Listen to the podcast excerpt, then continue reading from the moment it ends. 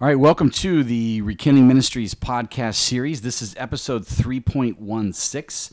And so today we are looking at righteousness and justice.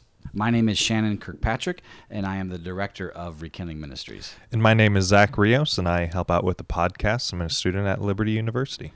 And then we have a, a repeat guest. We have Ian Gray. He's been here one episode or just two. You want to record one? You did the, the maturity one with us. Uh, so yeah, so Ian is also here. Yeah, great, uh, great to be here, and I'm really looking forward to this one because this one blew my mind.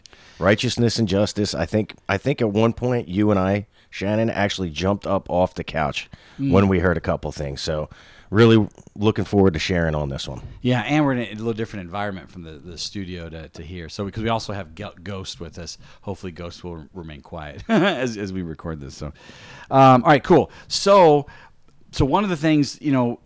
We assume that when listeners are listening to the episodes, this is a bad assumption. I'm assuming people are listening to all of them in order. Mm-hmm. We know that's not true. People are just like, "Oh, I want to, I want to learn about righteousness or justice." So I always want to keep that in mind that you this may be the first one that you're ever listening to, or this is the first one kind of in season three, etc. So we, we want to give you some some context. So here in season three, we've been doing all these unpacking topics, mm-hmm. and we've been very intentional and specific about the order that we've gone through because we're actually trying to tell a story. And so I think we're well, we're 16 episodes in. Well, actually more than that because Evil was seven parts or what it was, um, and then we've got another. I think uh, one, two, three, four. Another four after this. Then we're going to have this special episode where we're actually going to try to tie uh, everything together. Uh, but anyway, so we're so we're trying to tell the story, and and what is this story? We're trying to understand better about like who God is and kind of what His character and what He's like, and then what is life about, and and, and some of these big issues. So we really got into good and evil. What is good? What is evil? Why does a good God allow evil? And we spent a whole bunch of stuff on that with evil and suffering. Yeah. Uh, and then and so now we've in, in this story we've kind of segued to given the fact that good and evil exist in this life it's fact um, we need to be th- working through how to handle it. So we did the grieving study, we did the prayer study, we just did the patience study this past episode, um, and then this one is is another kind of core concept to what is what is righteous and, and, and what is just. Uh, and then we're going to get into uh, judgment and punishment. We're going to get into grace and mercy uh, and discipline. Uh, and then we're going to get into kind of that, that big episode. So, so that just lets you kind of understand there's a method to our madness uh, in in all of this. Uh, and so, with that, um, go ahead, uh, Zach, and give us a quick recap of the last episode, which was patience and perseverance. Okay. Yeah, the idea of patience and perseverance really has been playing into the past couple episodes. A couple episodes talking about grieving and suffering and evil and sin, and uh, really a lot of that played together. But what we talked about a lot was with patience and perseverance, what we need to do is we need to actually be letting bad things happen to us. And the main purpose for that is so we can actually get stronger through that. So that related back to the flight, fight, persevere lens from season one, uh, just talking about when is it time to actually fight? When is it time to just avoid the situation? Or when is it time to persevere? And that is kind of a really quick snapshot of what we were talking about last week. Yeah, and we talked about how remember at the beginning we said you're you're probably not going to like Mm-hmm. this one because the more assertive type they like to fight, and the more passive type would rather flee. Um, but a lot of time, and, that, and there is times for both those. Mm-hmm. Um, but then there's times that you're just supposed to endure, let the bad happen, and get stronger through it. Um, but we actually talked through if you actually think through the logic behind that, it actually makes a lot of sense. Right? Um, all right, so so now the reason why I I paired up, I, I did back to back with patience and justice. I'm actually going to jump ahead a second, and but then we'll reiterate this. There has always been this this tension in the church where you hear you hear people say statements like, you know, listen, God is both just and merciful, and when what they mean is those are opposites, hmm. but somehow they're both true, and it's one of those mysteries of God. And one of the things that we're going to show through this study is there's actually no real conflict between uh, justice and mercy. Um, the actual tension is between justice and patience. And, and we'll, we'll, as we we're going to kind of go through a whole bunch of stuff to kind of get there, but I want to go ahead and say that now, and so that's why I went ahead and paired up patience and justice together. So patience is that refraining from enforcing what may be due or right in the moment. Justice is a enforcing what is right, uh, and so we'll get into all that stuff later. But that's that's why I paired these together. Um, all right. So with that, let's go ahead and uh, and move into the study. So the first thing that uh, when did we do this study? Do you remember? I think we did this study at least a year and a half ago, two years ago. Okay, Because it was back in the old building and everything else. Yep. Okay, so it was a while ago. Yeah. So one of the things that when I, you know, so I do all the research ahead of time, um, kind of prepare the documents for the study itself, and so as I was preparing all the documents, um, I learned, I didn't know this, that righteousness and justice are actually basically synonyms. The f- fancy term is cognates. Um, but they're basically synonyms and used interchangeably in the Bible. Never had it crossed my mind that righteousness and justice are actually the same thing. Once we actually started unpacking it, I'm like, oh, yeah, it is the right, the same thing. But this is part of that. We're going to challenge and push back a little bit on some of the English, American English definitions that we have with these concepts and what the Bible is trying to say them as. Um, so that was so that's why we've grouped these together. Also, so you know, when I first put this study together, the study was going to be on righteousness, justice, judgment, uh, like forgiveness, mercy, redemption, salvation. Uh, I was going to tie all those together. And I'm, and now I look back, I'm like, why why did I think that was a thing? Yeah, I remember when we first looked at it and we said, "Oh yeah, we could get that done in four weeks," and then we said, "Well, maybe six. and then we said, mm, "No, not at all." Yeah, it's, yeah, through that maybe eight. So you know what? Let's just do four, and let's just do righteous justice. So the judgment, course, one is the next one we're going to do, the judgment punishment. Um, but so it's kind of it was kind of fun watching that. Um, so with that, we, we so we're gonna we're gonna stick with just the uh, the righteousness and justice.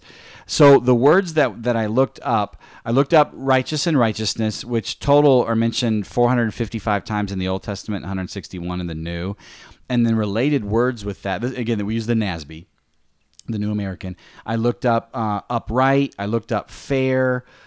I looked up honest. Uh, looked up equity, uh, accuracy, uh, and then and then of course just the word right by itself, which is like a total of like 402 times. It looks like.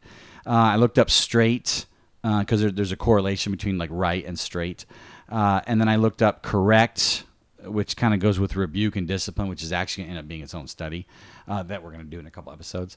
Um, and then I looked up all the just, justice, justified, justification. Those were was it 564 times total.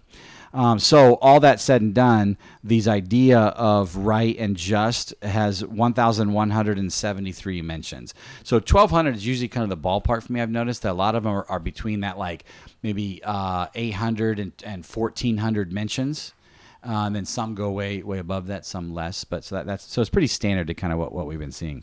So th- those are the words that we looked up. So now we're going to go through and show you the Hebrew, Aramaic, and, and Greek words, the, the the primary ones at least, um, that come from the study. So as always, we give the caveat: uh, we are not experts in the Greek and the Hebrew, and so we're going to butcher these these pronunciations. Um, but one of the words, and, and you're going to see these are all actually related. They're all uh, kind of in the same family, or most of them are. Um, so one of them is Sadik, which was 205 times, and it means just, righteous, correct, lawful. It can also mean innocent or in the right or upright.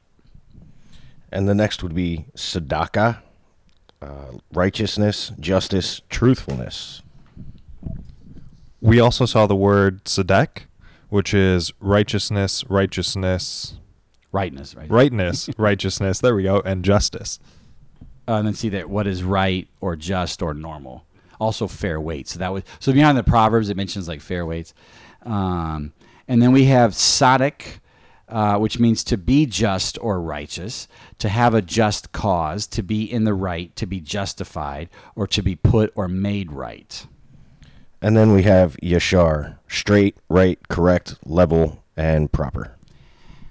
In the Greek, From the Greek, we have dekesun, which is righteousness, justice, uh, the state of him who is as he ought to be, the condition acceptable to God, integrity, virtue, purity of life, rightness, correctness of thinking and feeling, and also acting. And then also related to that is the di- dikaios, uh, which is correct, righteous, or just, observing divine laws, conform to the will of God. And finally, we have mishpat, which is judgment, justice, ordinance, case or cause, process or procedure, sentence or decision, right or rectitude, proper or fitting, which kind of falls more into that judgment area, but it did have the justice Yeah. aspect to it. Yeah, so the main the main rendering of that word is actually the judgment, which we're going to get into next week. But there were a couple times that it was used to mean something that was right. And then from the Greek, we also have uh, dikaio, which is to show to be righteous, declare righteous, to render, show, exhibit, evince, or pronounce one to be righteous or just, uh, such as he is, and wishes himself to be considered, or such as he ought to be. So those are the primary uh, Greek and Hebrew words. So then, as always, we, we go to Merriam-Webster and Farlex dictionaries and we look up the key terms from those definitions to make sure we understand what, what each of those each of those things mean. So righteousness means acting in accord with divine or moral law or virtue, or potentially free from guilt or sin. Then you have right, being in according with what is just, good, or proper, conforming to or in accordance with fact or truth. We also looked up upright, which is marked by strong moral integrity or adhering strictly to moral principles. And then to correct means to make or set right. Equity is justice according to natural law or right, the state of or quality of being just or fair. Fair is just to all parties, marked by impartiality and honest. It's being free from self interest, favoritism, or prejudice. And then just or justice is being in consistent conformity with what is morally upright or good, administering, maintaining, or attaining what is morally right. And finally, we have justify, to prove or show to be right, just or reasonable, to free someone of guilt and punishment attached to sin. And I just realized we didn't look up moral in that list, but moral was a word that kept coming up in the definition. So I just pulled up Merriam-Webster real quick here. Um, so definition of moral of or relating to principles of right and wrong behavior, uh, ethical, uh, expressing or teaching a conception of right behavior, conforming to a standard of right behavior, um, capable of right or wrong action. So it, it, that's all in line there. Um, so so going back to like this, that righteousness and justice are the same thing.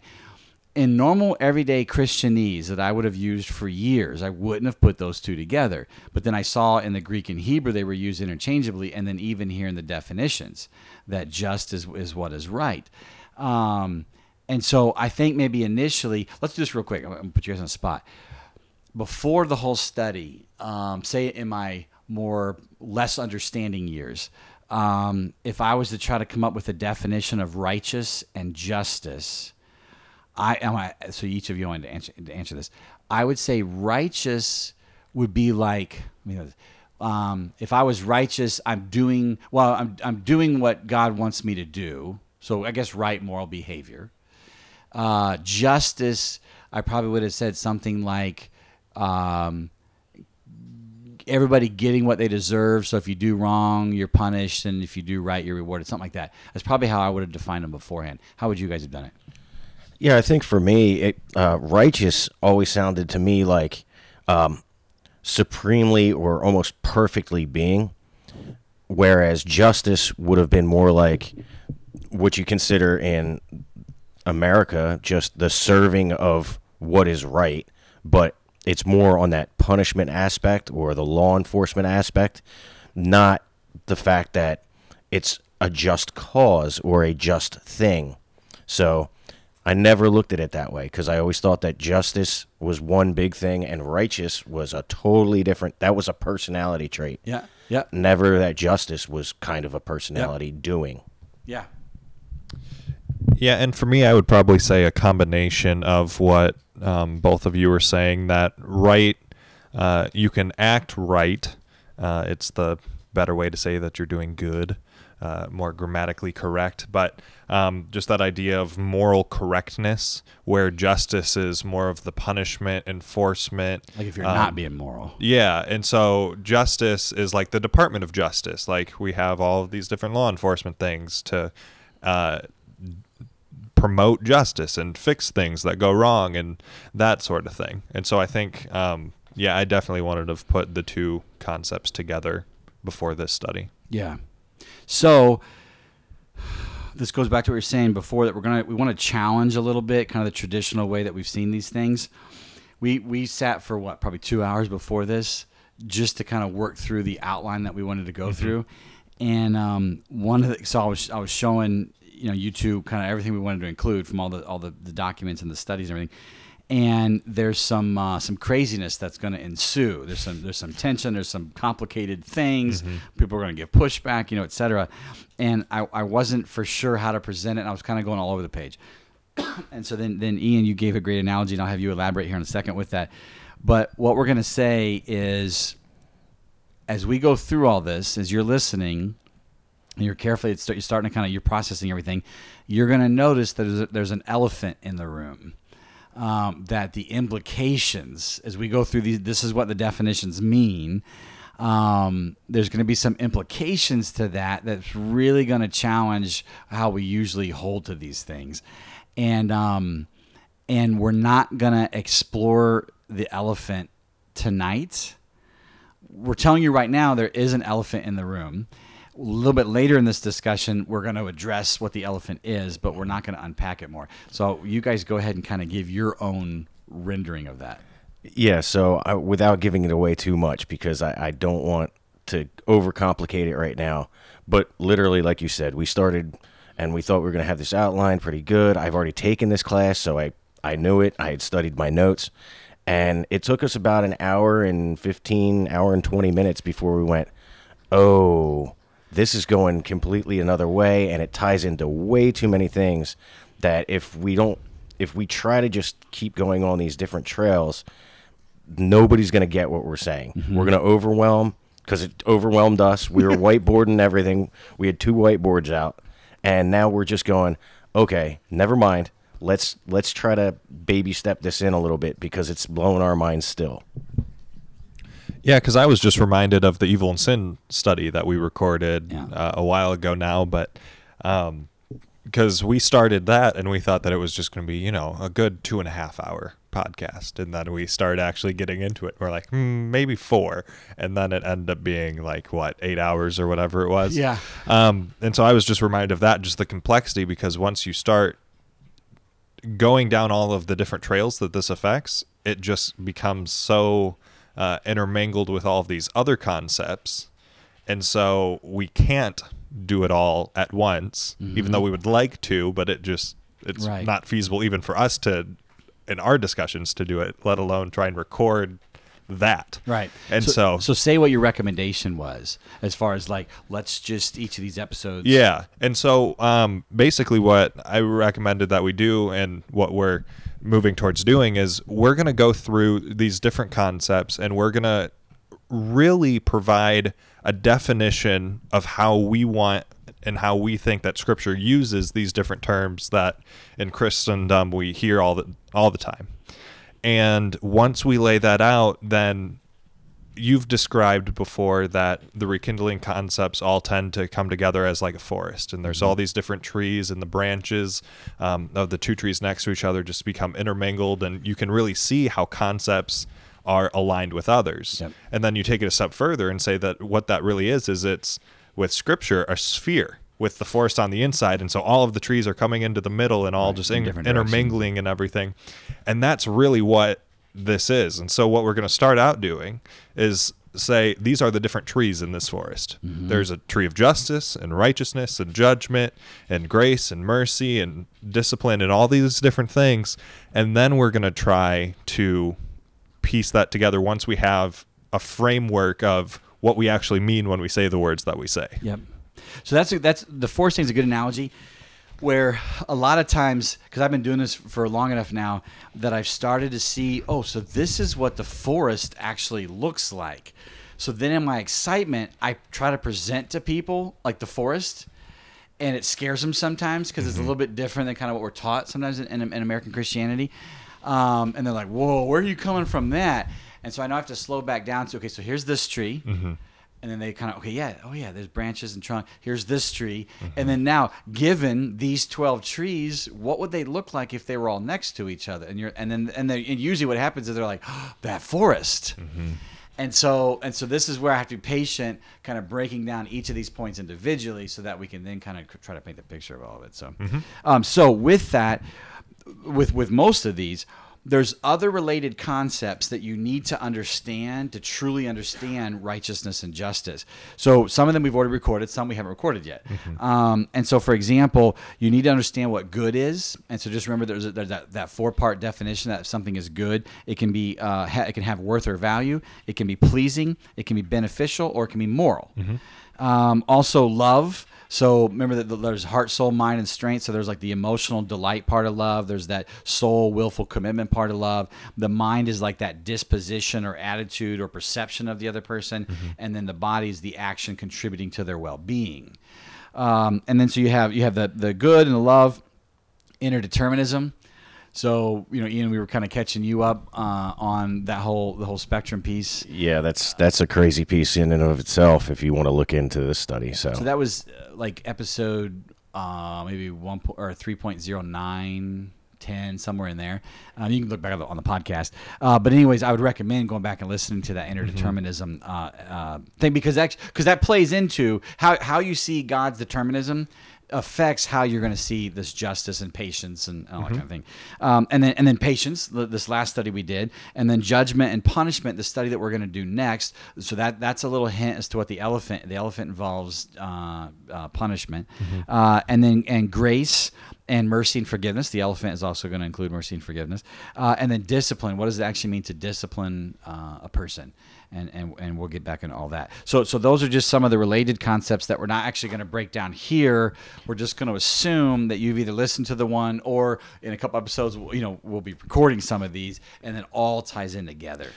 Yeah, and I can see how people could get frustrated because we're going through and we're saying like it's related to all these different things, but then we're not going to tell you how it's related and what the implications actually mean this episode or the next episode. Um, and so, really would encourage you guys to, if you do have questions about some of the implications, shoot us an email info at rekindlingministries.com and um, start that conversation, but also know that there is more explanation coming.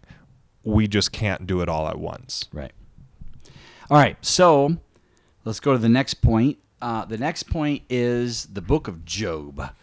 Um, so a couple, I guess, two years ago, my community group we did the book of Job. took us seven months to do or so. And uh, it was awesome because I never really done a full study of Job.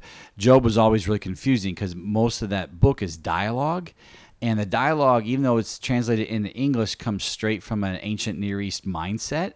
And so it's really weird to understand. There's a couple parts that are clear, but a lot of it's really, really confusing. So I'm actually, um, by the way, over at Gospel this fall, um, my Sunday school class that I'm teaching is the Book of Job. Um, they Oh, nice. had asked me to do that. Yeah. So, uh, so, uh, but Job comes. So Job very much comes into uh, this this study. So uh, let, let me let me explain all that. Um, wait before you do. Yeah.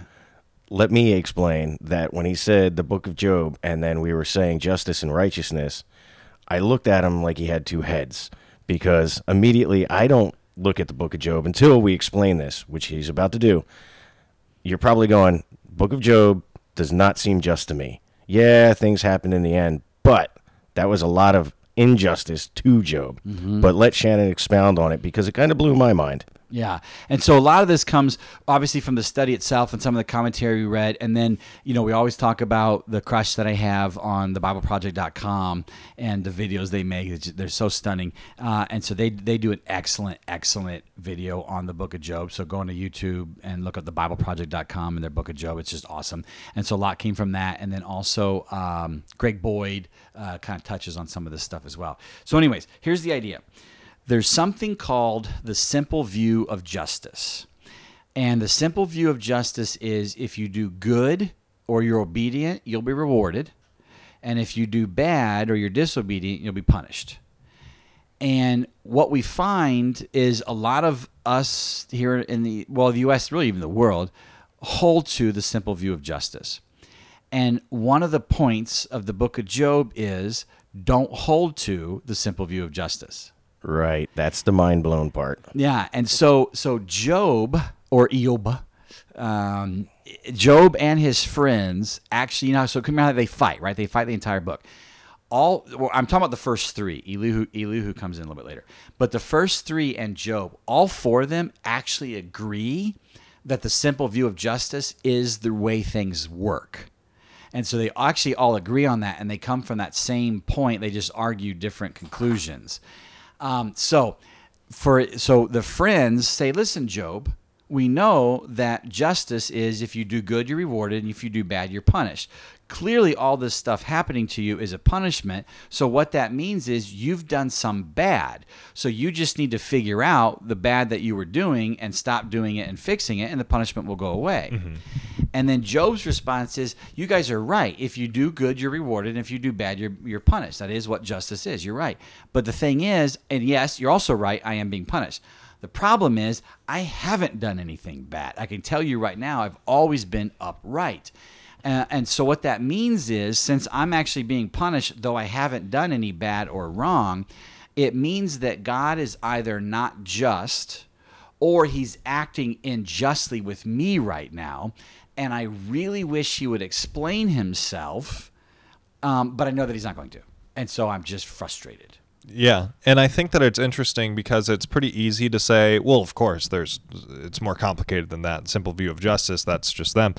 But I know it's really easy to live with this understanding because I know even unfortunately not that long ago i would be going through my day and um, if i felt like i was doing i was reading my bible i was praying i was doing the different things that i thought i was supposed to be doing and good things happen. I'm like yes good. I'm doing doing the things i'm supposed to so god's rewarding me. This is great but then i would sin and then i would stub my toe and i would say oh yep i sinned and so i stubbed my toe so that's my punishment and so now we're good Right. and um, obviously that's a pretty simplified example but when I, I feel like if we're honest, a lot of times we do come back to this. Right. That it just is really natural to assume, okay, this bad thing happened. What have I done the last week? Uh, I told a lie. Yep, that's because of that. Yep. Okay. And then we feel like, okay, so it's taken care of. Now we can move on. And the flip side of that, let's say uh, overall you've been pretty good lately. You've been reading your Bible, you've been having your devotions, you know, that kind of deal. Mm-hmm. And then some bad things happen. You're like, wait, why is bad happening to me? I'm actually trying to be obedient. Mm-hmm. Or if you've been living, or you or another has been living in a bunch of sin, and then some good things happen.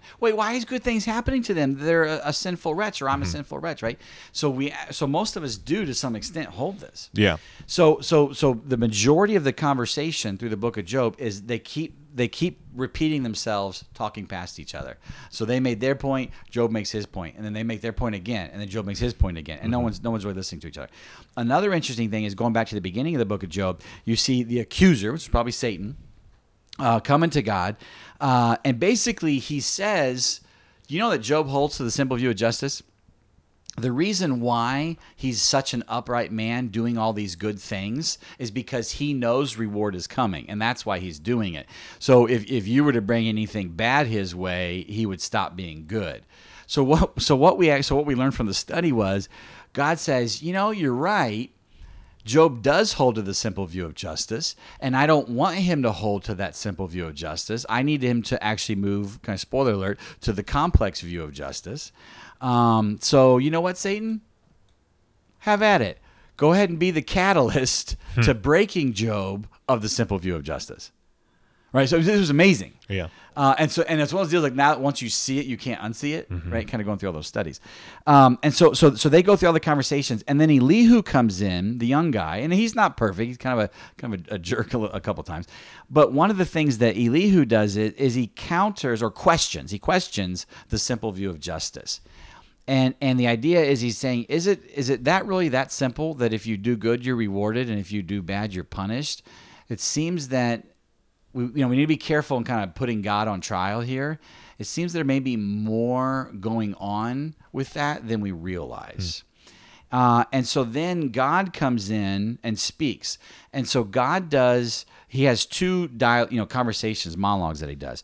And so the first one is, you know, Job stand up, and I think the second one was stand up and, and I want to address you like a man. But the first one is, were you there when I created things? Do you understand how the currents of the ocean work? Do you know why a doe feeds the way that it feeds? Do you understand why this got made this way, etc.? And he goes through all of these complexities, all these complex realities of creation, all these different details, all these different things that Job knows nothing about. Hmm. And then the second monologue is talking about the, the, the, Leviathan and the Behemoth, which were these massive creatures, whatever they were. Um, I have theories, um, but um, but anyways, and he says, you know, these these things, these creatures are so massive, you guys can't even come close to them. But what they are to you in dominance of power and strength, I am to them. Hmm that that I am so strong, so big, etc. So so the God's two points. So you know because because remember Job's whole point was I wish God would explain to me why He is not acting justly with me. Uh, and so when God comes in, God doesn't answer that question, doesn't explain why all that bad was happening. He just says, "Do you know all the complexities of life, and are you as strong as I am?"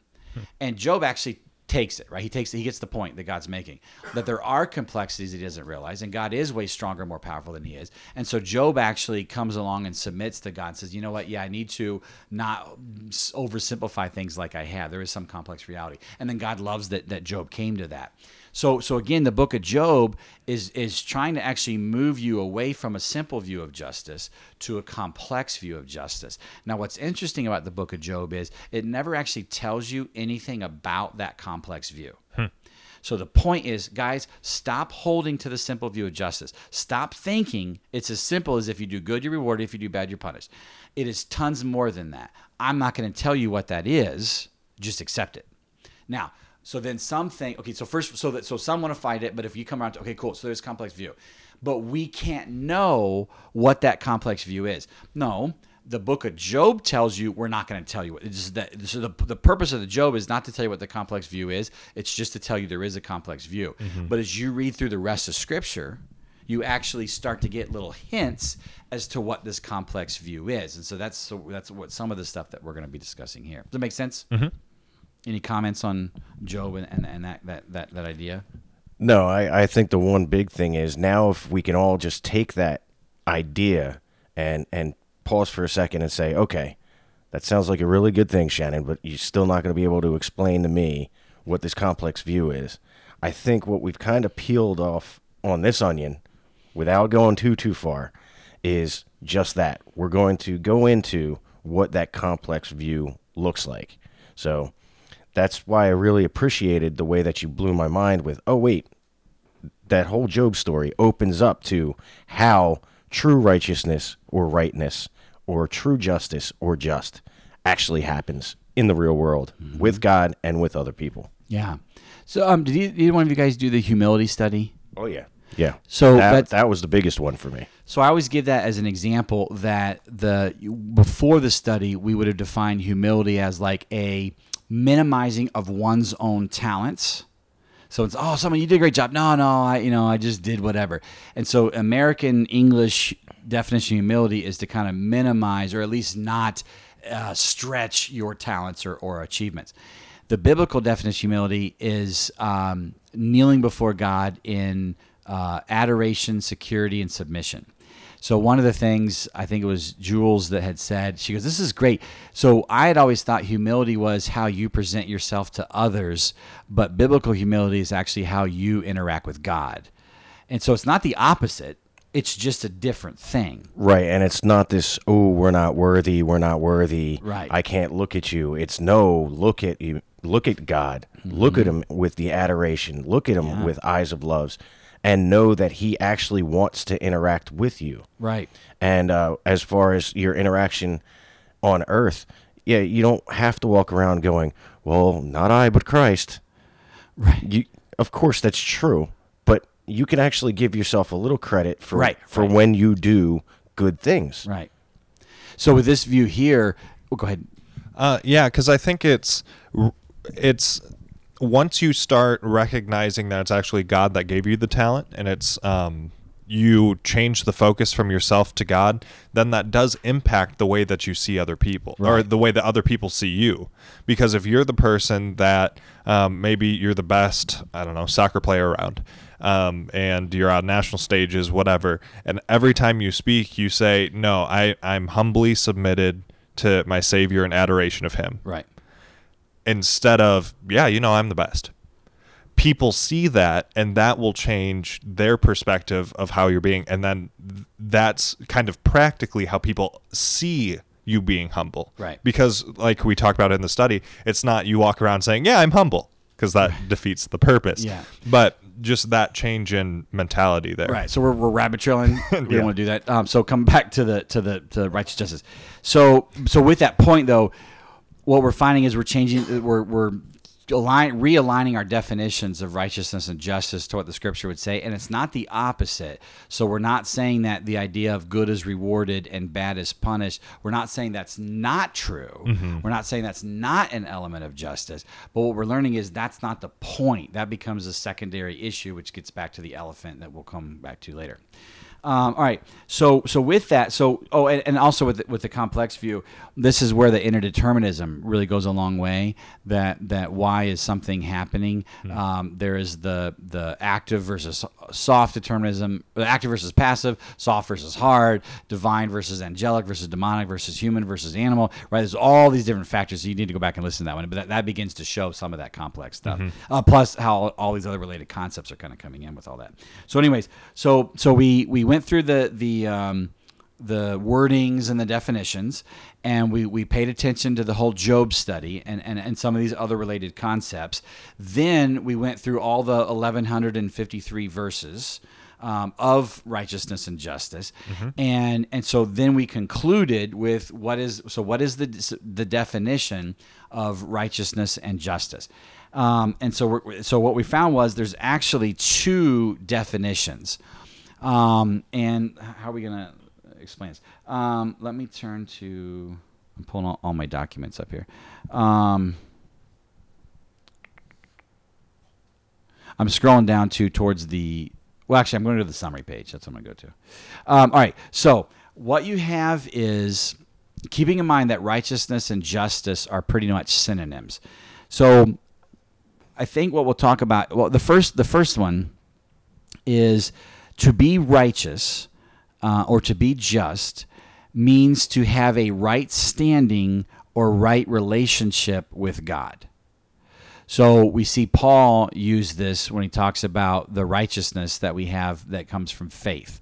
So if you place your faith in, in Jesus, if you confess him as Lord, Romans 10 9, if you believe in him, John 3 16, etc., um, you are now righteous. You now have a right standing or a right relationship with God. And because of that, you get to go to that eternal kingdom of heaven. The second definition of righteous or just is um, kind of in your character or internally being right and then actively behaviorally doing what is right. Now here in a little bit we're going to explain what is right. Um, but but that so but but I, I feel like I'm, I'm jumping all around. So I want to reiterate that. So the first definition to be righteous or just means that you have a right relationship or or are in right standing with God because of his grace and love and atonement and because of your faith. And so you get to go to that eternal kingdom of heaven.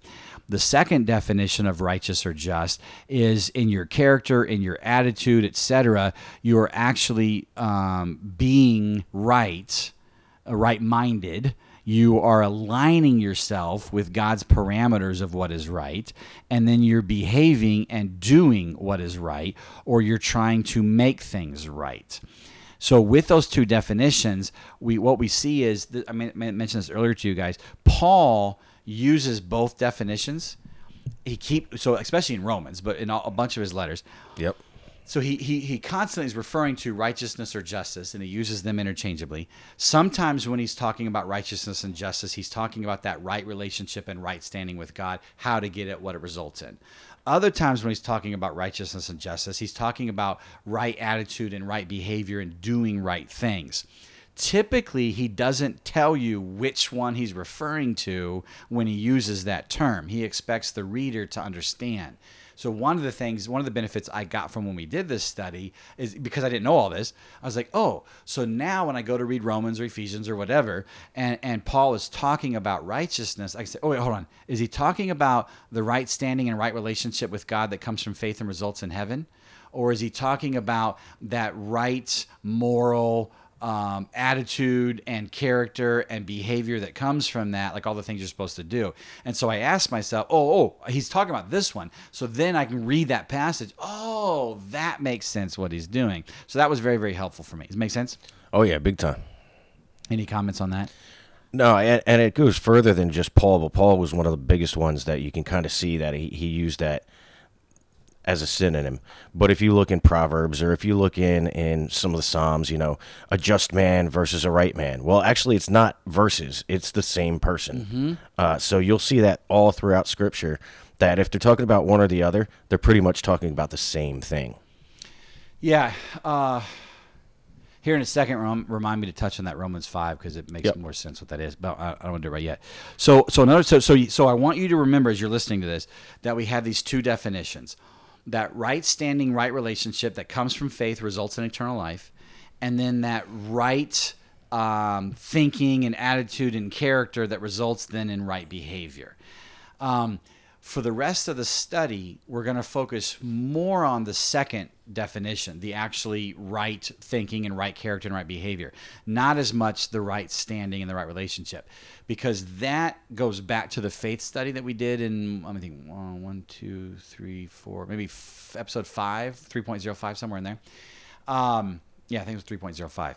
Uh, but, anyways, uh, um, so that goes back to the faith one. That faith equals belief plus trust right? So if you're believing in jesus as lord romans 10 9 um, then then you now have that right standing. So it's a little confusing why they're using these two terms for these two different definitions but it is what it is um, and so and so we're gonna um, we're gonna lay that one aside for the most part we're gonna come back to it a couple times but we're gonna focus more on we're, we're kind of assuming that you've believed in jesus and so now you're righteous in that term but now that you're righteous in that right relationship, now you want to become righteous in your be your attitude, your thinking, your character, and your behavior, and we're to focus more on that. Yeah, because this is kind of the difference uh, that people talk about with being positionally righteous in Christ, and then more of like the practical what does that look like on a day to day basis with the actual actions that you're doing, which comes from uh, your actual heart and where you're at um, with your character and emotionally and that sort of thing. Uh, okay, so with that, so I'm gonna go ahead and read that Logos quote, um, the confusing one. Just, we're just gonna put it out there. Um, I when we so it's been you said a year and a half since we did a study. So when we were going back through the quote, we're like, wait, wait. I sort of remember that, but I remember it was very helpful for me back then, so we included it. So we're going to include it now. We're not really going to go and unpack all of it, but we're hoping that maybe some of you can get something out of this, so we'll we'll share it. Um, but th- this this came from Logos from, from the software that they had an article on righteousness, and so they said it is probably better not to play off normativity and relational notions of righteousness against each other. Um, oh, you know what? It's just dawning on me. The normative would be what is the normal behavior that one should do? And the relational was that relationship part. So so they so they were talking about these two definitions. And so they're saying it's probably yeah this makes so much more sense now. It's probably better not to play those two off of each other. Um, that is because while it, while it is a linguistic mistake to try to attribute to Sedek, that Hebrew word that we were talking about, uh, any single uh, Grundbegriff, that was this is one of the reasons why I want to get this quote. I love that word. Grun, Grundbegriff is just a, I think a German word for an overarching concept. So while while it's a linguistic to mistake, while it's a ling- linguistic mistake to try to attribute righteousness to any single overarching concept, it would appear that righteous uh, righteousness is associated with a web of concepts related to both the normativity and the behavioral part of it all, and uh, legitimacy, which is part of that right standing. Um, yet it is the social and covenantal relationships that provide the norm itself. So what, what what they're saying there is it is two separate concepts, but that are not independent of each other. Is what they're saying. And that makes a lot more sense than I remember the first time we read through that. Yeah. I was just like, what? Yeah, yeah. I'm glad that that clicked. Um, all right, and then some other notes. So, at its core, righteousness means to. and This is that second definition. Righteousness means to be in the right. So the idea is in your attitude, your character, your behavior, etc. It's something straight, something level, something correct, something accurate, something true to what God would intend, etc. So my proposal here is that biblically and so now we're kind of getting into what is right. But biblically, um, what makes something right is its connection to love, goodness, holiness, and sovereignty slash authority. I.e., because God is the loving, good, holy, sovereign creator, he is innately right, and anything he establishes is, is right. So let me let me elaborate on that. Mm-hmm. So I think over the years, if I'd asked someone the question, why are these things right and these things wrong? The answer I, I usually would have got is because God says so while that's true, it doesn't actually answer my question. Yeah. So I have to I have to rephrase the question to okay, yeah, yeah, it's right and wrong because God calls it so. But why does God call those things right and why does mm-hmm. He call these things wrong? So this goes back to the good and evil studies that we did. That good means something beneficial and evil means something detrimental.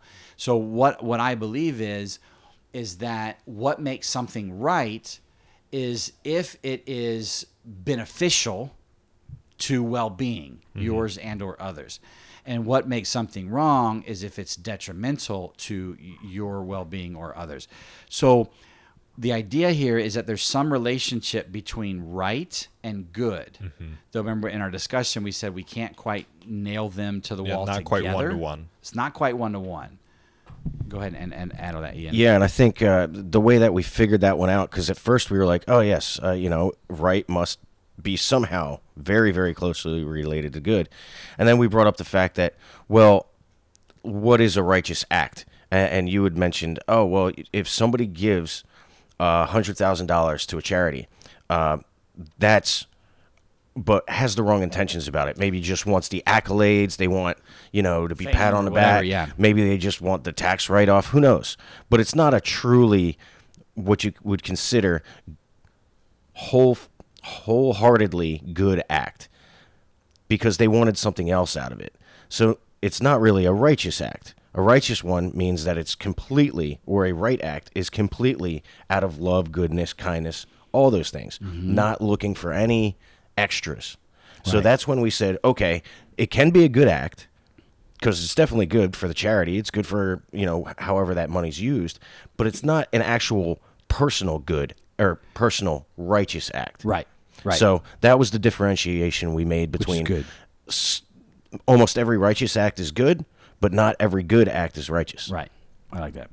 So so now also too note that like in modern English, if, if someone if you know you're taking a, a test and the teacher says yes, that is the right answer. What they mean by right is it's correct or it's accurate. So in the Bible, when it talks about right, it's not saying it's not that, but it's not really the emphasis that it's getting to. So it's not talking about what is like accurate or correct, though it's partly that. It's more about what is good and beneficial and loving, um, and with that, whatever's divinely authorized. But God authorizes things based on if it's good and beneficial. Right. Or, Um, or good. Yeah. So, and then also, Zach, make the point about for the rest of the discussion, kind of if we use right or just. Oh, and by the way, I told you guys ahead of time this. Notice that we're using right more than we're using righteous, because righteous is such a churchy's thing. The, it's the same thing. Righteous and right are the same thing, but we're actually going to be mostly using the word right to try to get away from that Christianese and try to get to the point of what it is. Yeah. But anyways, go ahead and make the other point. Yeah, because uh, we've been saying that righteousness and being right and justice are basically the same things, and so it's. I, was trying to figure out well what what's the difference then? Like because there's got to be some amount of nuance to figure out what the actual like we would have it would just be the same word if it were actually just the same thing.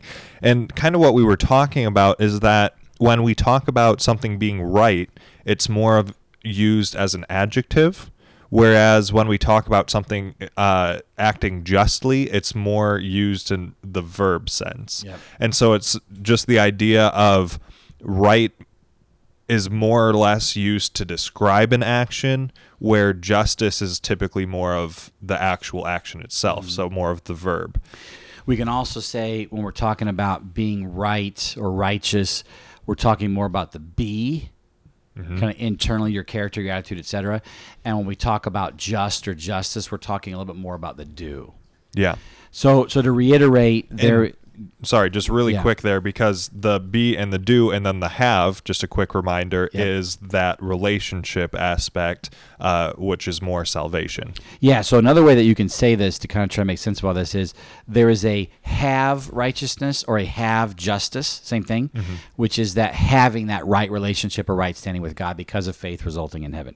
Then there's the be do righteousness or the be do justice, which is the internal character and attitude that leads to these actions that benefit others, benefit self and others, right?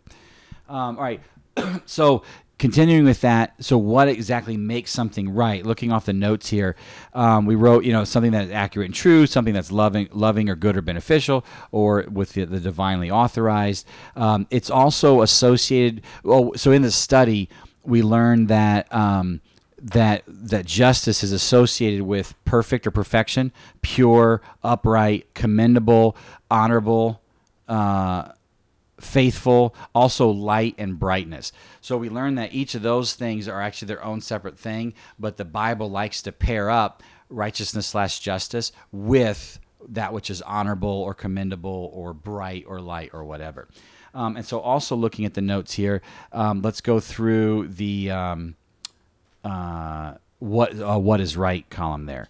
So so what we learned so so the, the the main thing we want you to take away from is something is right or just if it's beneficial, if it's creating good. So when we say that that justice is the is the doing right or making things right, it means that you're doing good or you're making good occur which means that you're doing beneficial things or you're creating benefit for others. Um, some of the other specifics that we learned from the study, where the Bible would flat out say, this is a right thing or this is a just thing. We learned that to fear the Lord and have a heart after God, hungering and thirsting for what is right, is right. and then giving an ear to his and learn his wisdom, ways and commands, and living in a sensible and godly way is definitely right. We also saw that resisting temptations, denying lust, and becoming pure is right.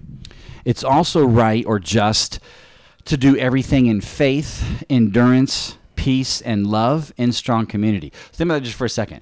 What is a just thing? Like, like how is justice served? One of the ways that justice is served is if whatever you're doing it, you're, you're whatever you're doing, you're doing with faith in God. You're enduring through suffering. You have peace in the midst of it all. You're loving in the midst of community. Before the study, I wouldn't have necessarily associated those things um, I would say those are good things, but not just things. And now I'm learning good things and just things are, for the most part, interchangeable. And then you have being honest, truthful, accurate, and hating what is false. And that falls both in, in right and just because, uh, you know, to be just to another is, you know, not bearing false witness, to mm-hmm. being honest with them.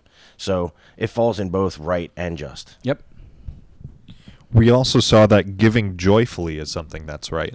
So, what's one way you can pursue justice? Give joyfully. Right? I love that. Um, we saw that. So, you, you want to establish justice. You want to stand up to and stop oppression of the widow, orphan, alien, etc. So, this becomes one of the more frequent ones that was mentioned in the study. Right. That one of the ways actually that justice is served is if oppression is resisted and victims are taken care of.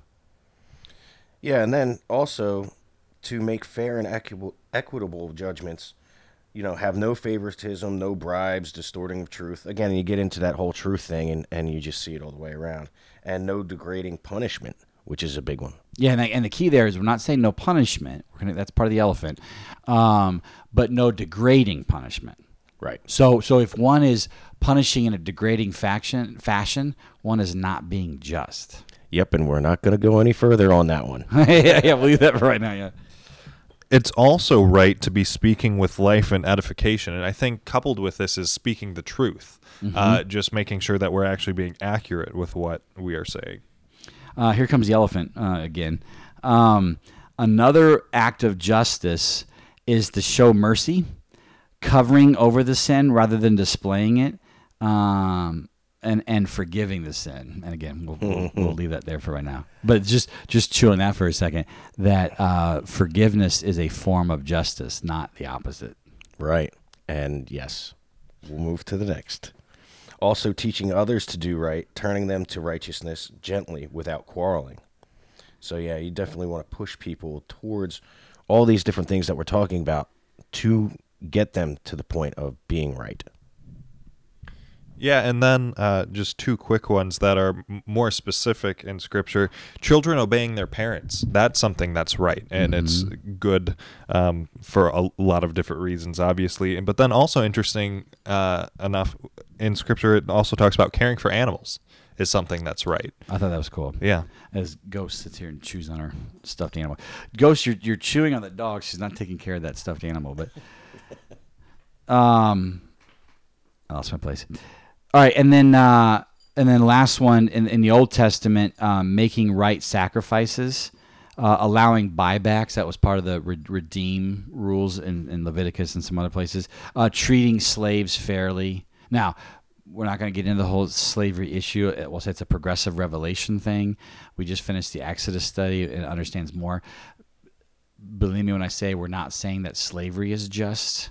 Um, there's a whole lot to that, um, but at least in the Old Testament, with where they're at, treating them fairly was a just thing. So, Right, and you can actually take that one step further, where now, um, even though employment is not slavery, employers treat your employees with care. Right.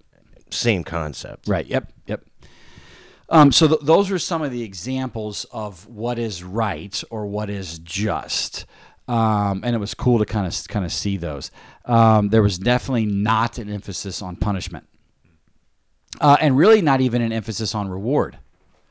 So going back to that simple view of justice, it wasn't emphasizing a simple view at all. Yeah, and uh, you said that very quick, so I just want to take one second to re-emphasize that there wasn't an emphasis on punishment in the justice study. That just, if you would have told me that uh, before, like it just because originally when I thought of justice, I thought of the Department of Justice, which is like the court system and all of the different things that go into that. And uh, when a wrongdoer does something, they go before the court and then they get their sentencing and their punishment and then they go to jail, like whatever it is. But that's not actually uh, the point of justice in Scripture. And this is again getting back to that elephant that we keep referring to because all of these concepts are interrelated. But I, I just wanted to take a second to emphasize that that that's not the main point of this. Right. Um, uh, and then another little note uh, I'm looking here. We won't go a whole lot into this, but one of the other things that we saw, this is in the, the details and nuances there on, on the summary page. Uh, one of the things that we saw um, was that that justice and righteousness can be done falsely or deceptively with wrong intention uh, and a heart far from God, and there's no reward for that. So that kind of goes back to what you were saying a little bit ago, Ian. Uh, and then, kind of with that, um, we saw that justice can be done perfectly and without fault, though normally that's a very temporary thing or in a very narrow situation. So it is possible to do perfect justice, but that's usually very much in the moment. Um, not overarching. Um, uh, and then with that, we saw that it can be done again. We can be done in a polluted fashion. It can be done falsely and deceptively with wrong intentions. Again, so so there is. This goes back to what you already said, Ian. That one can sort of pretend or put on a, a veneer. I if that's the right use of the word, but uh, Sounds good enough. yeah, put on a veneer of righteousness and justice when it's not really righteousness and justice. Correct. Yeah. Um, so th- those were those were some of the notes. So the next thing that we want to discuss is the benefits of it, and this is sort of a, a duh you know, when you get to it. Um, but we, we want to work through that. So what we're going to do is we're going to go back first to that relationship, the have righteousness and justice. So that right relationship or right standing with God. So so the, the what are the sources and causes? So I put here where does like a uh, a justified righteousness come in, or how do you get that have righteousness? How do you give that? How do you get that right relationship or right standing with God from two things? One, uh, His his righteousness and justice and atoning work and love, uh, his death, his sacrificial death on the cross, uh, and then your uh, humble faith and belief in that. So it is by by it is by grace through faith that you've been saved. So how do you get that that right relationship with God? By a him loving you and dying on the cross and all the gospel, and and a point two or b or whatever, um, you placing your faith in that, and then so given that, what are the results and benefits? One is God is with you, Emmanuel. Um, you're going to have a peace and friendship with Him. So when you have that right standing or that right relationship with God, He is right there with you. He doesn't leave you or forsake you, and you're going to get all kinds of peace and, and friendship that comes from that. And then you're saved from con- condemnation, and you have hope in the midst of death, which I always love your the the way that you put that. You know, when when you do pass on, that it, you know, there's going to be these pages mm. in the book of your life, and they're going to be blank, even though that was a sinful time or it was a bad time. It's already been paid for. It's already over. You don't have to worry about God harping over why'd you do that that way. It's yep. just a blank page. So Romans eight one, there's no condemnation all of your sin is written down, then erased. And unfortunately, I'm going to have a really big chapter of a lot of blank pages yeah, for a little while. You and I both, brother.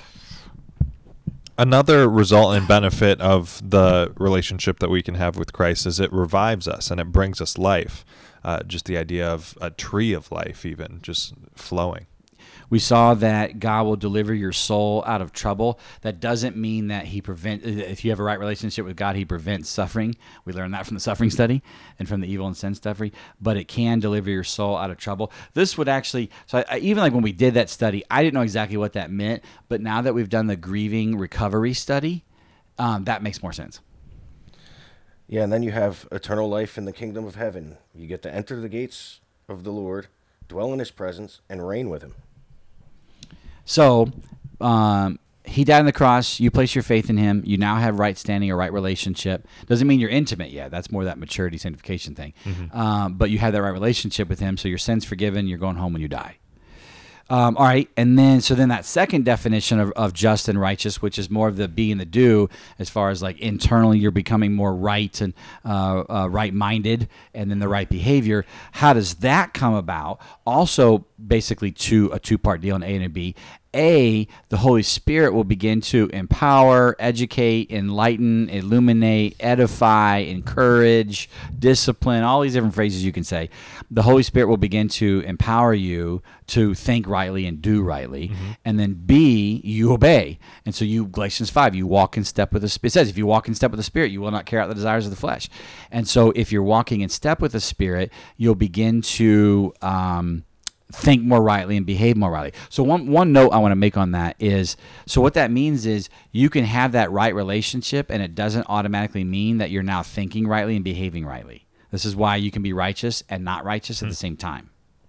Um, and so you get that first relationship righteousness from that faith and then and then you get the be, the thinking and behavioral righteousness over long terms by walking in step with the Spirit. So Paul says there later in Galatians five or six, he says, "So now that we have life in the Spirit, let us be led by the Spirit." So what he's saying is, now that you have that right relationship righteousness with God, let's begin to transform hmm. and let the Holy Spirit lead, so that you can now begin to get the other type of righteousness, which is the thinking and the doing. It really makes a lot of sense. Yeah. Anyways, so at now assuming that, so assuming you have that right relationship and all the results and benefits that come from that, and you're now beginning to walk in step with the Spirit more. Uh, go back to seven uh, seven stage journey, the you're wa- you're not not just boat riding, you're now water walking and wind walking, and so at, and this goes back to the maturity study that we did already. Um, as you are now maturing and you're walking in step with with the Holy Spirit, and you're now beginning to see and think and feel more rightly, you're beginning to see what the beneficial things that God has set up are, and you're now beginning to do and behave in those right ways. That you're now um, behaving beneficially and creating benefit for self, others, community, etc. What are some of the benefits and results that come from that? So one of them is God's plans are better accomplished. So the more thinking and behaving rightly you do, the more His plans are accomplished. And also, you're made holy and you're counted worthy and boasted about a little bit.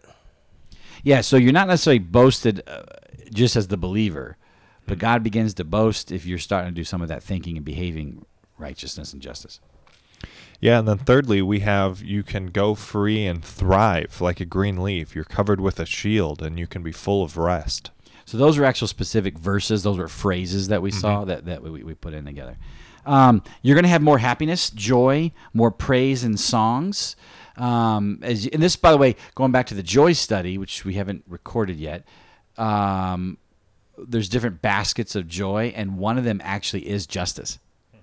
So that ooh, that was two branches just merging. That's cool.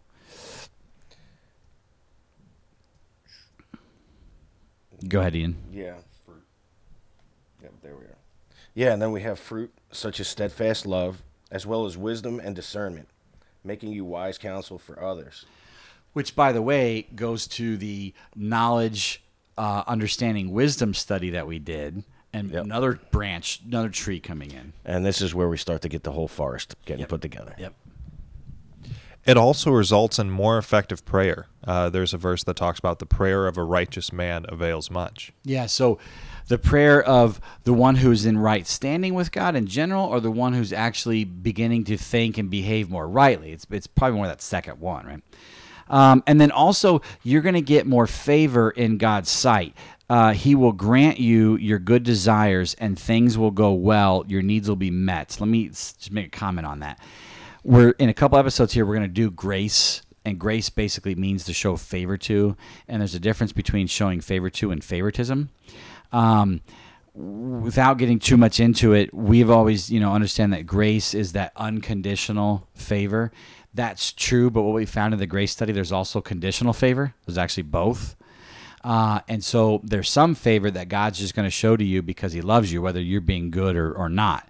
There's other favor that He's only going to show to you if you're being good, just, righteous. And so that was that was kind of actually cool to see in the Scripture. hmm And I think that uh, some of that comes from if you are an unbeliever or if you're actually a maturing believer, is where some of that can come from. Yep. Yeah, and then you're going to have blessings, rewards, and treasure.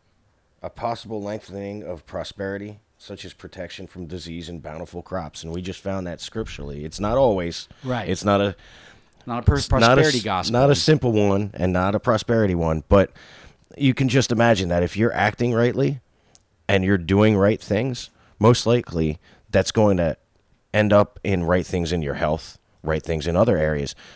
Maybe sometimes divinely, maybe you're just making good decisions. Yep. So this goes back to the simple view of justice, where it is partially right. It's just incomplete. So if you do good, you reward it. It's not. It is not a one to one. It is not a guaranteed formula that if you do good, you're rewarded. What we did find though is that if one is doing good, reward can come with that, but it's Yeah. complex.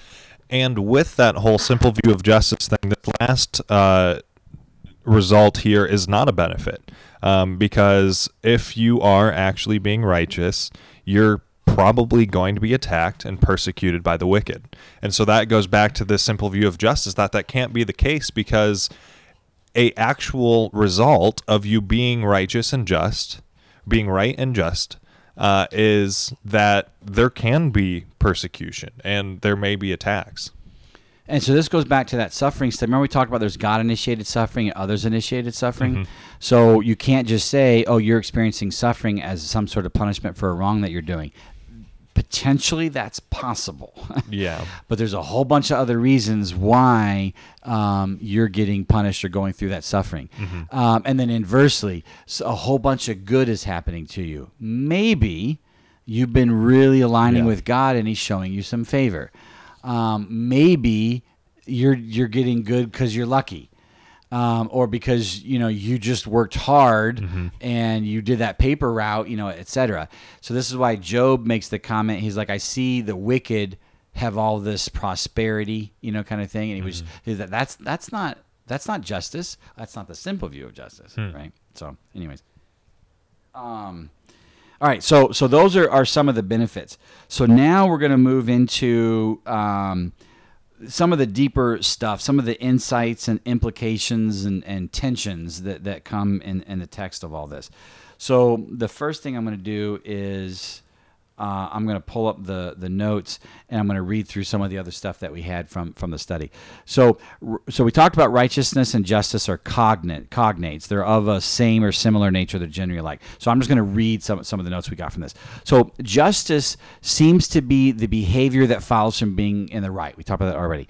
Um, logos, and another point that Logos made was it says that divinely righteous action, whether taken by humanity or God, that promotes equality among humanity. And I wouldn't necessarily say equality. I think benefit would be the better rendering that promotes benefit among humanity, um, used in relation to uplifting the righteous and oppressed.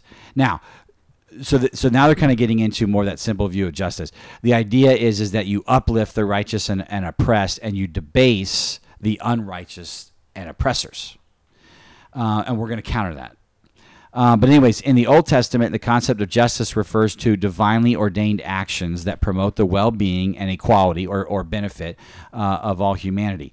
Whether justice is served by punishing oppressors or by vindicating the oppressed, there's always the concept of returning humanity to shalom, an equilibrium in which wrongs have been made right and the impoverished have been restored to prosperity.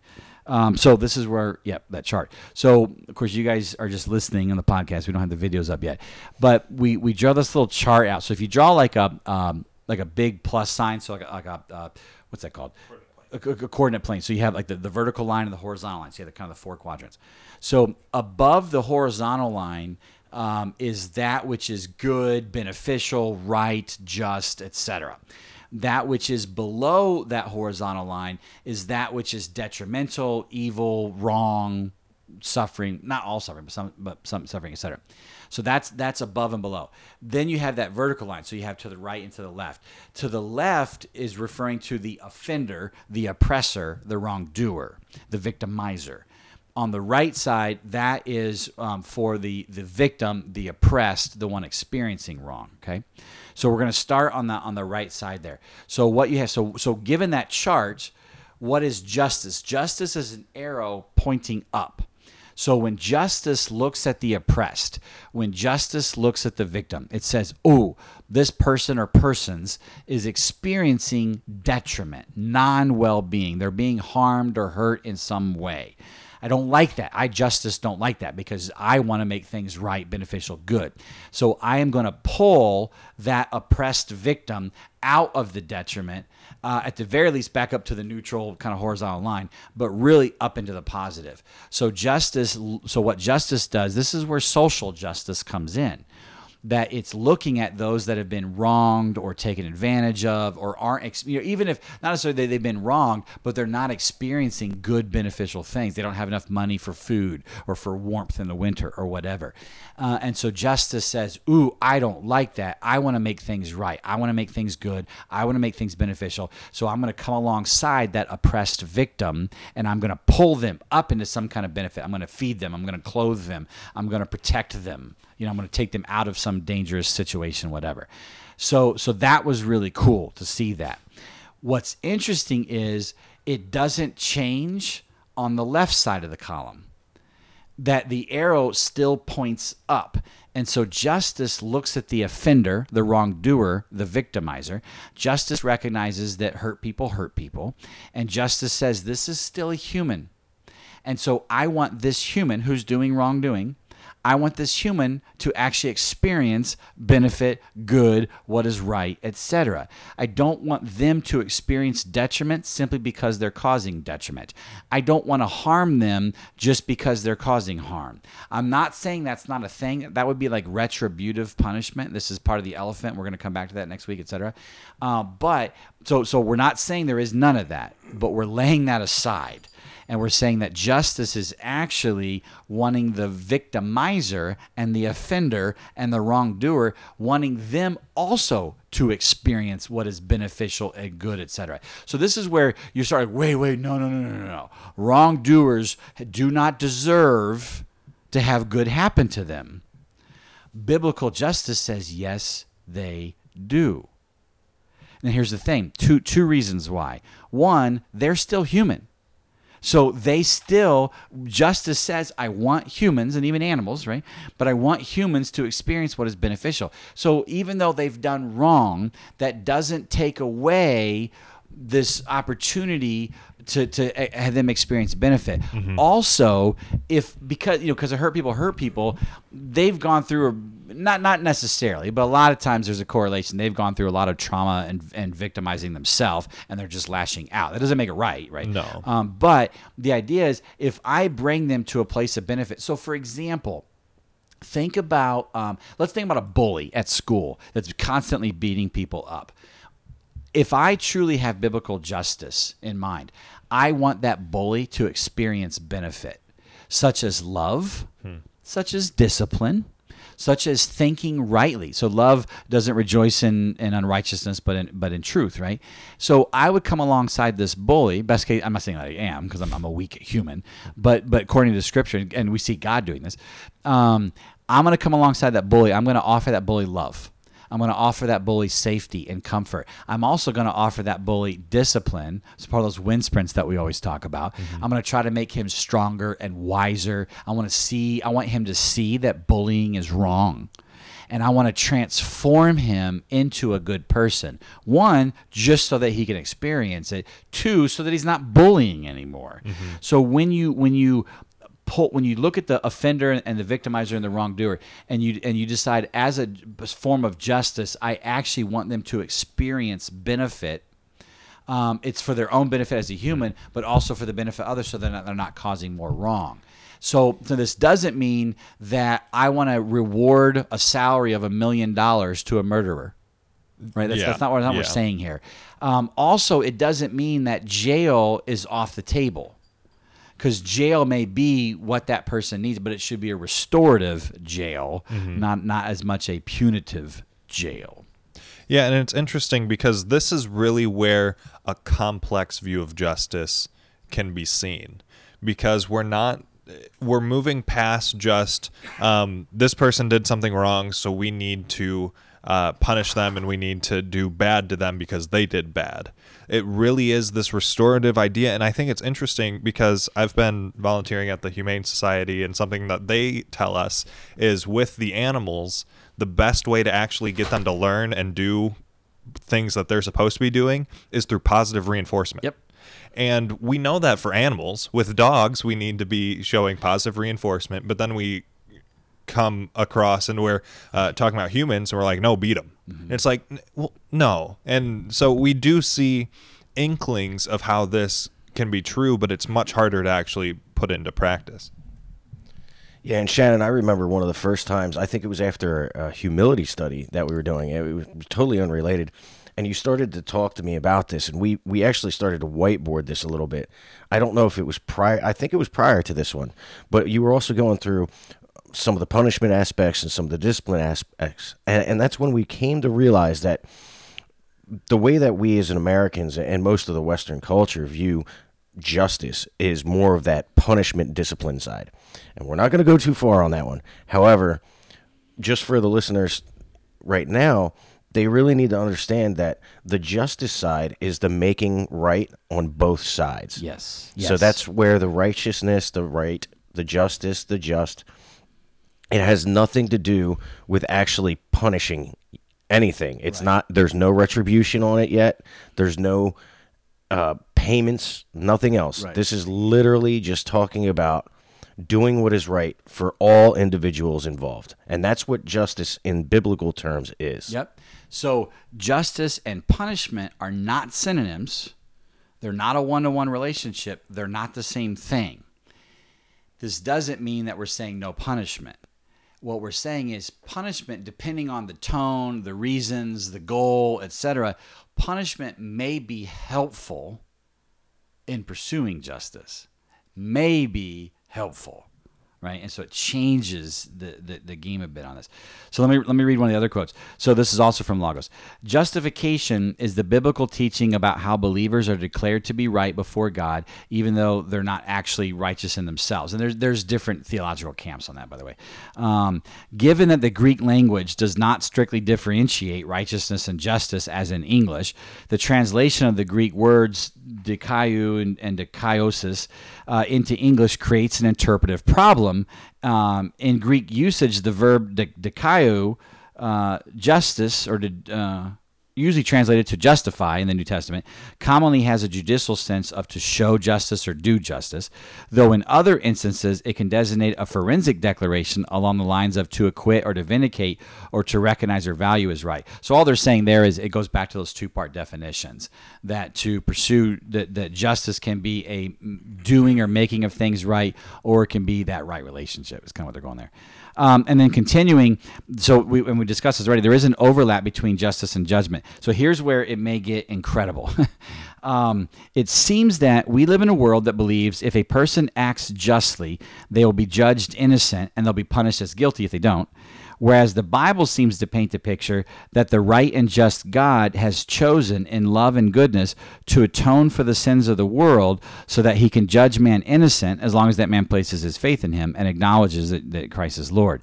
Uh, or to continue, it seems that one of the most right, good, and loving things that God does, maybe the most right thing, is to fully atone for our sins, paying that debt completely, so that we may be truthfully and incredibly judged blameless and freed from any punishment, thus demonstrating the value that He has for us, allowing us to be worthy to enter His et- eternal kingdom. We typically use justice to denote a punishment of sin, while the Bible seems to highlight justice as a deliverance from sin. So, another way to say this is one of the greatest forms of justice is mercy. So, for example, if justice is a making of things right, one of the things that's helpful for the wrongdoer, for the offender, for the sin, for the sinner, one of the ways to help make that sinner right is to show them mercy, is to forgive them their sins, let God atone for that. Um, and again, forgiveness doesn't mean there isn't any sort of discipline or anything like that. That's all still part of it all.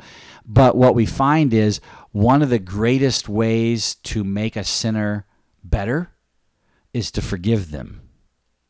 So this is as I sat there and I was chewing. I'm like, wait a minute, this this is crazy. And so this is why I said back at the beginning that we say, you know, people say, listen, God is both just and He's both merciful. So he is going to forgive you for the sin. He's also going to punish you for the sin.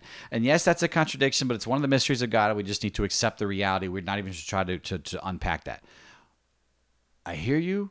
You're wrong and, and I, don't, I don't mean you know to, to, judge or kind of condemn whatever. It is not the right way we should be thinking. Most of us have simply just always heard that, so we just regurgitate it. So what we find is there's actually no tension between justice and mercy. Mercy is actually one of the greatest forms of justice. Where the tension is is between justice and patience, and, and I know we still have a lot to kind of work on that. The general idea there is that justice is a making of things right and patience is a refraining from enforcing what is right. So now that becomes the tension. Because, by the way, we, we mentioned this before. Um, if justice is making things right and we look how wrong everything is in life, then one might think that God isn't just. Well, no, he is just, but he's also patient. So that's where the tension, that's where the, the kind of the combination comes in there. That overall, but see, because what patience would say is not necessarily in the moment, but in the big picture. So as God is just, God is always trying to create right, good, beneficial things, and He's always trying to make things right and beneficial. But He looks at this outside of time And so a lot of times in the action, he's very patient. And so in the moment, he's not actually trying to enforce what is right or do. He's actually allowing the sin and evil and wrong to occur. That doesn't mean that he's not just. It's just that he, because it's a complex view of justice and because he's outside of time. So, from our perspective, it looks like he's not being just, but it's more complex and more eternal than that. Right, absolutely, and that almost gets into uh, one of the studies that we're currently doing right now, and we're mul- we're we're noticing that multifaceted face of God, but also that Mm-hmm. out of time, out of out of what we consider a now moment, a now moment for him. We don't know what that is, so we can't say that he's not just only because he's not eradicating sin right now. That doesn't play into what his plan is. Yeah, and right there, we really, um, you went quick through a lot of that Yeah. and you touched a lot of different concepts because you talked there about judgment, you talked about punishment, you talked about mercy uh, and the different components of mercy and forgiveness. And all of those are different episodes that we're going to be recording here coming up. These are all parts of the elephant. Yeah. And so this is what we were really saying when we were saying there's an elephant in this room. We're not going to talk about all of it. But really, the picture that you just painted of how these different concepts relate to each other and how they relate back to really the cross and atonement and just all of the different aspects of the Christian faith. That's what we're getting at. That this is so interrelated, and it goes back to um, your definition of good, how you see determinism, what is evil and sin, and all of these things are just so interconnected. And we can't unpack all of what you just went through here right now, and we're not we're not going to. But it's really I I hope that what um, Shannon was just talking about piques your interest because this really is something that all three of us are passionate about and we're interested in and just how these different concepts do relate together it just paints a beautiful picture of what really the gospel's all about what the cross was for and it just really is um, this great demonstration of god's mercy and his justice and just all of these different concepts related together. So I'm just super excited to be even going through this aspect of it, but mm-hmm. then all the ones that I know are coming down the line. Yeah, because what's amazing is all these different studies. We're as, as we're doing each study, we're like, "Oh, is that right? It seems a little different." But then we do another study and it confirms it, and it all just kind of started coalescing together. And so it goes back to like that Psalm 103 that He's patient with us, for He remembers what we're made of, that we're made of dust. And so, so God wants justice to occur. He wants right, good, beneficial things to occur. And we're dust creatures and we don't always do that. So one of the good, right things that he can do to us is, is show us that mercy. So so overall, the the takeaway here that I hope for, for us and, and for you listeners is that when it comes to justice and punishment, we're actually learning those are two different things. That punishment is a separate secondary issue. It's there. We'll cover it next week, but it's not justice. It's not. It's it's one potentially one part of justice. Justice really. So, so what that does is, is say, listen, justice is not punishment. Don't equate those two. Um, and so now you're not equating it. So now we can look at what actually is justice.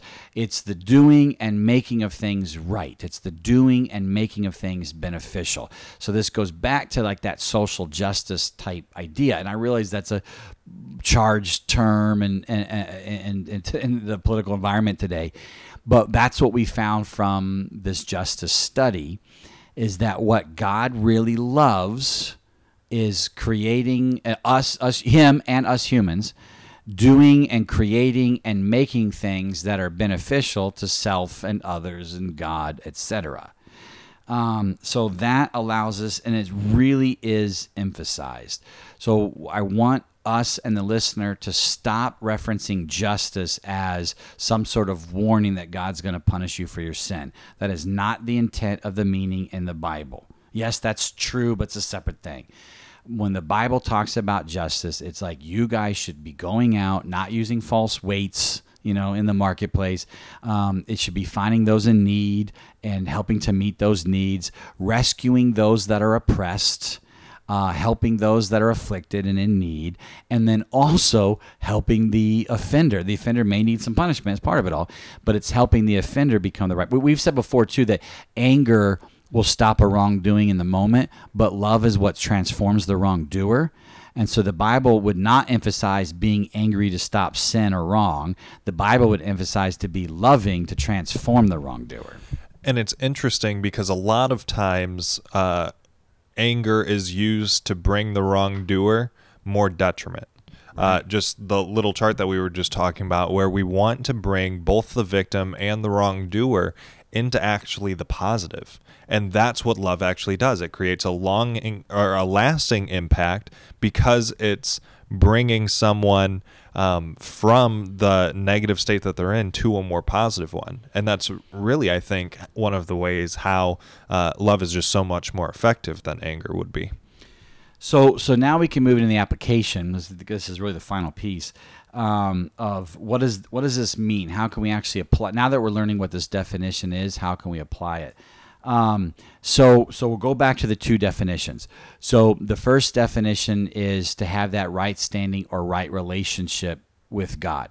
So, what's the application? We've already said this, but it's to place your faith in Him, to believe in Jesus as Lord. So, John three sixteen, Romans ten nine, Acts I think four twelve, all these different verses. But um, you need, you know, Jesus asked Peter, "Who do you say I am?" Or who, who do people say I am? Jesus said, or Peter said, "Ah, some say Elijah, some say Isaiah. Different. There's different theories." And Jesus says, "Well, Peter, who do you say I am?" And he says, "You're the Messiah. You're the, you're the anointed one of God." Uh, he said, "Blessed Peter, you for knowing this, you know, etc." So that's the number one big question everybody must answer in life: Who do you say Jesus is? And if you believe that he is God in the flesh, that he is the second person, the triune God, all, all that, you know, we'll get into all that stuff later. But if you believe that Jesus is Lord, that he is the divine master, even if you're a horrible follower of his, but you really do believe that he is the divine master, Romans 10 9, you now have that right relationship with him. So you are now righteous, even though you're not righteous. As far as you now have that right relationship righteousness, even though you're not thinking and behaving rightly righteousness. Now, having said that, now that you are a follower of Him and you have that right relationship, um, now it gets into that that sanctification and maturity um, that we've already discussed in the water walking and all these different phrases that we, that we do here in the podcast. Um, that walk in step with the Spirit, and now begin to do that second type of righteousness. So achieve the first righteousness by recognizing that Jesus is Lord. Uh, and notice that it's achieve it. You either do or you don't. right? And then begin to develop the second type of righteousness by walking in step with the Spirit. You know, what's one of the phrases I always say? Applying the details of the Bible to the details of your life, right? Trying. Oh, this actually goes back to the Know That God study that we're doing as far as aligning with His core. We won't go into all that now, but aligning with God's character and attitude, um, so that you can then align with God's behavior um, and, and showing that justice and trying to help the the uh, foreigner and alien in land and trying to help the offender as well. So so in Romans, right, do good to those who persecute you, um, and and respond in love and goodness, not with evil, right, not with detriment. Uh, it's all there, right? So so now again, now now you're seeing it. You can't you can't kind of unsee it. Um, and so that's that's the application there is, is you want to begin to align with God's character through scripture and prayer and community, and then you can begin to act accordingly. That would be my short little thing application. What would you guys say to that? Oh yeah, uh, I mean, as far as application, of course, the first one you you nailed it on the head. I mean, you can't miss that. And then, uh, you know, secondly, um, the one piece that I, I kind of like to look at is identify what you're doing to yourself and others. Start to align those types of things with am I being loving? Am I being good? Am I being kind? All the fruits of the Spirit. Because if you are, then you're most likely going to treat people justly and you're going to treat people right. Mm-hmm. Therefore, they will receive justice. So when you look outside into the world, and again, even internally, don't beat yourself up so much, kid. You know, look at am, am I at least trying to look at myself through the eyes of goodness, through the eyes of I am a righteous child of God, those types of things. Instead of always beating yourself up about, oh, I forgot to read my Bible or something. Mm-hmm, mm-hmm. So I think the application there, looking at the justice of the always building from the negative to the positive, yep. will really go a long way if you stop and think about how you're treating people. And then you'll probably be treating them much more justly. Yep. Yeah, because first and foremost, um, it is just so important before we can really even consider any of this to have that right relationship with Christ, um, and just recognize that it is so much better to um, be humbly submitted to Him and uh, trying to follow the different beneficial things that He wants us to do to others, and uh, just all of the wonderful things that come from it. Just um, that has to be first because if we don't have that first then we're not going to ever be able to do any of the things really that we talk about in these podcasts. Um, but then also i think um, what you alluded to there it's so important that we do actually have our hearts in the right place before we try and do this. Because justice I, I think in our culture there's it's one of those hot button like everyone wants justice and uh, social justice and just all these different things but if we start pursuing justice before we start pursuing the other fruits of the spirit, mm-hmm. it's not going to be the that's the fullest version of what it could actually be. Yep. It's so important that we actually do this primarily out of a motivation of love for and w- once we're doing this out of a motivation of love, it's so much easier to see why we need to do it to the oppressor and to the victim. Right. And so once we actually have the right internal character and we're not just pursuing justice because that's the thing right now. We're doing it because we actually love the people around us and we want them to experience experience beneficial things and we want ourselves to experience beneficial things and we want to contribute towards that. Then this is just such a natural outpouring of love that it can actually happen. And I think that that's one of the biggest takeaways for me that I can't start off pursuing this. It is something that I should be pursuing, and I should be mo- moving towards being just full, being righteous, I, whatever, however you want to word it. Um, I should pursue that, but I can't do that until I'm actually loving the people around me. Right. This is why those, those those concepts are you know all related. So what's what's fascinating to me is you know like you said we want we, we want to see justice done, justice served, and God also wants to see justice done. But we mean two different things, hmm. right? And so we need to align with God's view of justice, which is that creating benefit for anybody and everybody, and that looks different in different ways. Mm-hmm. Um, but so if you want justice to be done, go create benefit. Hmm. Go serve and help others. Now, I don't. I so going with application. I don't want to get into politics. Um, I think if you've listened for a long time, you know that I'm a moderate, not a conservative nor a liberal. Um, and I don't want to get into any sort of debate with that. All I want to say is from this study, if you want justice to be done, go create benefit, whether it's for those that are in need, in poverty, uh, or immigration, or even the, the those in jail that have created have done wrong. Just because they've done wrong doesn't mean they've lost the right to have benefit. Um, it just please rethink that. There's there's a lot going on there, and, and we want to create more benefit for whoever. Um, and you know, there's all kinds of stuff. We're not going to get into that into this study of what that actually looks like in action. Um, that you you know you don't just give a man a fish, you teach him how to fish. You actually give him a fish in the moment, but then you also teach him how to fish. Um, and he who doesn't work shall not eat, and so you need to discipline the lazy. Right? There's all those things there, but that's actually creating benefit. Um, so, that, but just if you go with that definition, you can then apply it in, in a bunch of different ways. One, uh, uh, two other little notes. One is so we didn't discuss this in, in the outline, but um, so the term self-righteous, or someone feels they're more self-righteous or holier than now. Now that we've gone through all of these definition, it changes the tone a little bit of what's going on there. So, if one is being self-righteous, what we what we mean is they think that they're behaving more rightly than somebody else. And what they're doing is they're thinking of some of the right they've done, and therefore I've- I'm doing right, I'm good. Where others are actually looking at the wrong they've done or the right they haven't done. So this is where it gets back to the kind of the complex view. So so consider yourself righteous in the have standing if you have your faith in the Lord, if you've submitted to your Creator. Um, and then realize that so that because that's all or nothing. You either have it or you don't.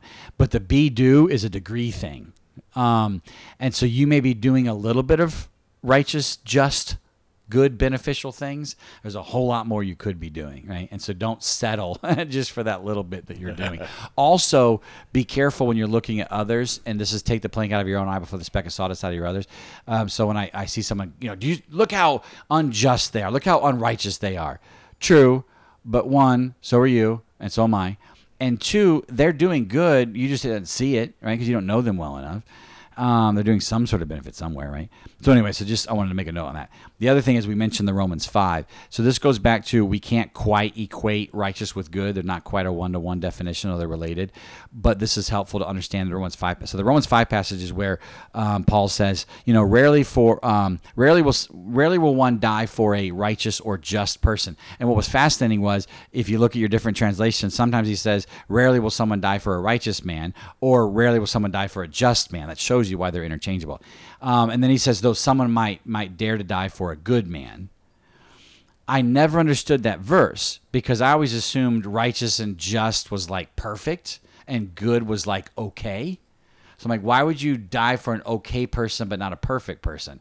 Well, now that we've gone through all this study, he's using accounting terms there. So in that context specifically, when he says righteous and just, he's actually referring to kind of a zero. Well, he's talking about the right relationship, but the, the, the zero status you have no negative in your ledger.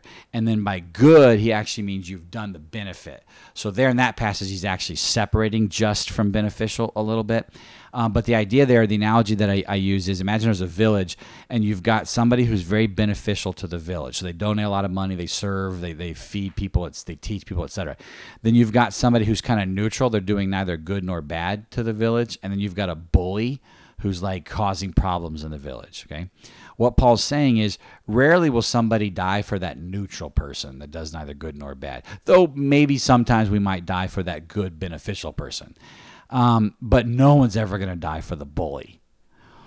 What blew Paul away was that God died for all the bullies of the world, which is 100% of humanity. Right, we're all bullies in that thing. We've all created tons of detriment, and so Paul's like, you know, so us, you, maybe once in a while you die for the neutral guy, maybe a little bit more for the good guy, never for the bad guy. We were all bad guys. We were all enemies of God, and Christ died for all of us, and he was just so blown away by God's love on that. And so the idea is if you get that right relationship with God, you now have that zero status. You now have no negative in your ledger. So, one of the things that we believe as Christians is as a Christian, I'm not saying it doesn't matter the bad that you do, okay? Obviously, we want to be pursuing right, not bad.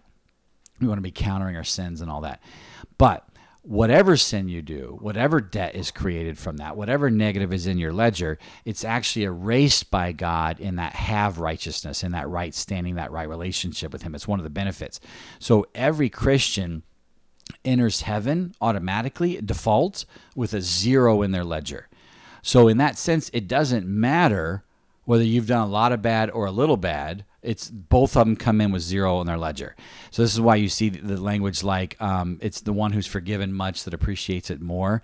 And see, the church in Rome was like, wait a minute. So whether you've done a whole lot of bad or a little bad, either way you enter the same with a zero ledger. Yeah.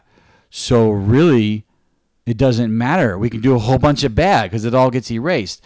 And Paul's like, well, yeah, technically, but no. like, like, don't just sin so that you can have grace abound more. Like, yes, yes, you're right in figuring this out. That that all of the negatives erased. You're wrong, and, and assuming then the implication is you could just sin a whole bunch.